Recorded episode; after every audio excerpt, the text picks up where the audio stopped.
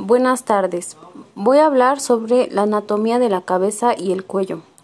La cabeza se compone de compartimentos formados por huesos y partes blandas, como son la cavidad craneal, que es el compartimento de mayor tamaño y que alberga al encéfalo, las dos órbitas, que son las que contienen los glóbulos oculares, las cavidades nasales, que son el segmento más superior del aparato respiratorio y se sitúan entre ambas órbitas.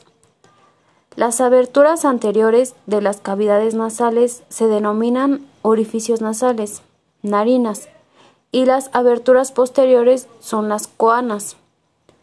La cavidad oral es inferior a las cavidades nasales y se encuentra separada de ellas por el paladar duro y el paladar blando.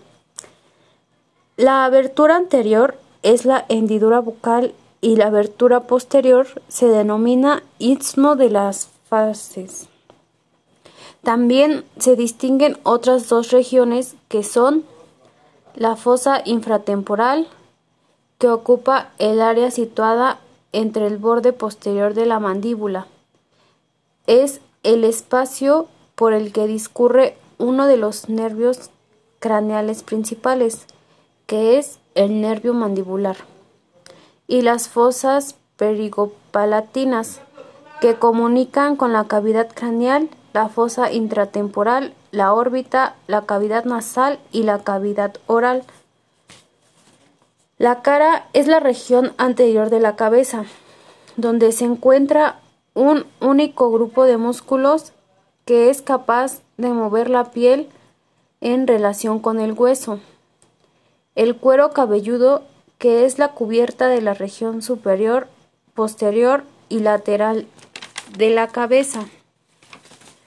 La cabeza alberga y protege al encéfalo y a todos los sistemas de receptores asociados con los sentidos especiales, las cavidades nasales asociadas con el olfato, las órbitas con la visión, los oídos con la audición y el equilibrio, y la cavidad oral con el gusto.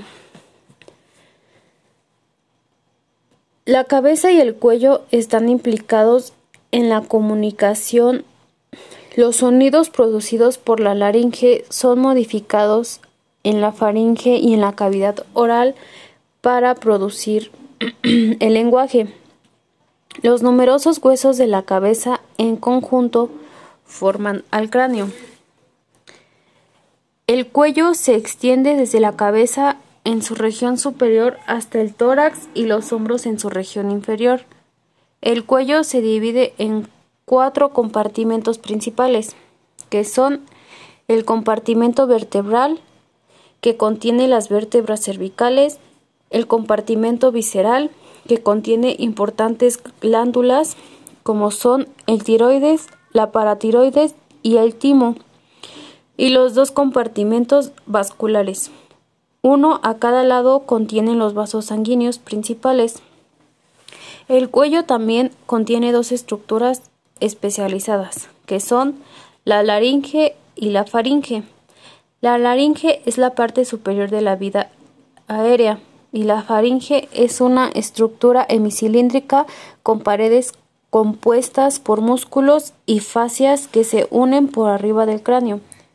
El cuello sujeta la cabeza y la mantiene en posición.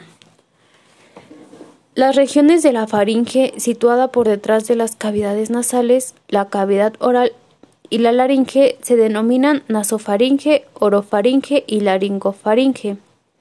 El cuello contiene estructuras especializadas, la laringe y faringe, que conectan las regiones superiores de los aparatos respiratorios y digestivos.